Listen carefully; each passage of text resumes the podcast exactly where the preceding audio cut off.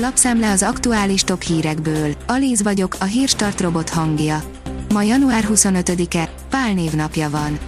Földgázzal zsarolja az EU-t Putyin, de veszíthet is, írja a 24.hu.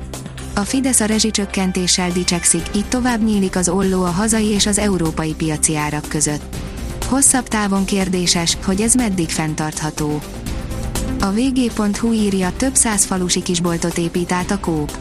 A kóp 343 településen jutott támogatáshoz. Már a kivitelezésnél járnak a nyertes falusi kisboltok. Februártól megjelennek itthon az ideiglenes rendszámok, írja az Infostart. Júliustól vezetik be az újakat, de lesznek, akiknek addig már nem jut a most használt formátumból. Az Autopro írja, bizonytalan jövő előtt a Ford 2 európai üzeme. Az elektrifikációból eddig kimaradt Szárluiszi és valenciai egységeket állítólag a bezárás veszélye fenyegeti.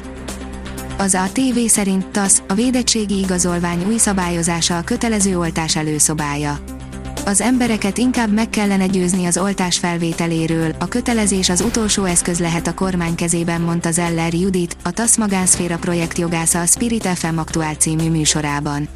Hozzátette, a pedagógusok oltásának jelenlegi szabályozása egy jogállamban nem elfogadható. Nehéz elhinni, amit láttunk, a 2008-as gazdasági világválság óta nem volt példa hasonlóra, írja a portfólió. A tőzsdék drámai fellendülést hajtottak végre hétfőn, miután a befektetők a napelei éles eladást követően agyonvert tech részvényeket vásároltak. A hétfői nap továbbá 2008 óta nem látott fordulatot hozott Amerikában, számolt be az amerikai CNBC. Egy lépéssel távolabb került a kínai óriás csődje, állami mentőövre számít a piac, írja a Force. Állami hátterű igazgatósági tagot kapott az Evergreen. A piac örül a hírnek, arra számít, hogy az állam kimenti a világ leginkább eladósodott ingatlan fejlesztőjét. A növekedés oldalon olvasható, hogy országos liszthiány még nincs, de nem árt résen lenni. Liszthiányról számolt be egy vidéki pékség, emiatt nem tudják a teljes termékpalettájukat kínálni.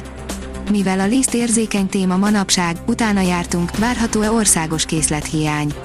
Megkérdeztünk egy malmot és a Gabona Szövetséget. Megnéztük azt is, hogyan mozog a búza a világpiacon, hogy kiderítsük, érdemes-e elkezdeni a készletezést. A napi.hu szerint eladó Titó szellemvillája. Eladó egy patinás villa Szerbiában, amelyet a helyiek a néhai államfő után Titó villájaként emlegetnek. Az építményt azonban inkább csak a volt vezető szelleme lengi be. A magyar mezőgazdaság írja, viszki árverések a repülőtéren Egyre népszerűbbek a nemzetközi repülőtereken található exkluzív vámmentes üzletek által szervezett luxusszeszes italárverések. A hírklik írja, homoszexuálisnak nézte a sótartót a Fideszes képviselő. Budapest 15. kerületében tavaly átalakították az önkormányzat kultúra szervező cégét, a helyi kulturális intézmények ezért egy időre bezártak, majd csak most, januárban nyitottak újra. Ennek megünneplésére a hétvégén, a Magyar Kultúra Napján zárt körű előadást tartottak a Csokonai Művelődési Házban. Az Eurosport írja, Sávolt Attila nem csak elküldte Köves Gábort, hanem még utána is rúgott kettőt. Az Eurosport magyar nyelvű szerkesztősége elfogult Köves Gáborral szemben, aki több mint 20 éve állandó szakkommentátorunk, barátunk. Tegnap is közvetítés közben hívták fel a szövetségből, hogy közöljék vele, nem folytathatja a munkáját. Balotelli, a megmentő. Az olaszok ebben reménykednek, írja a magyar nemzet. Majdnem három és fél év után szerepelhet újra az olasz labdarúgó válogatottban Mario Balotelli. A török Adana Demirspor 31 éves csatárának az ügyeletes gollövőjét kereső Roberto Mancini szövetségi kapitány adott még egy esélyt. A kiderül írja, megszűnnek a dermesztő éjszakai fagyok. A következő napokban változékonyabb időre van kilátás, a korábbinál több felhővel és erősebb légmozgással, emiatt a továbbiakban már nem kell komolyabb éjszakai fagyokra számítani. A Hírstart friss lapszemléjét hallotta. Ha még több hírt szeretne hallani, kérjük, látogassa meg a podcast.hírstart.hu oldalunkat, vagy keressen minket a Spotify csatornánkon. Az elhangzott hírek teljes terjedelemben elérhetőek weboldalunkon is.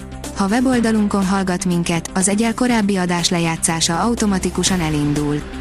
Beállíthatja, hogy az összes korábbi adás, vagy csak az aktuális tematika hírei következzenek. Köszönjük, hogy minket hallgatott!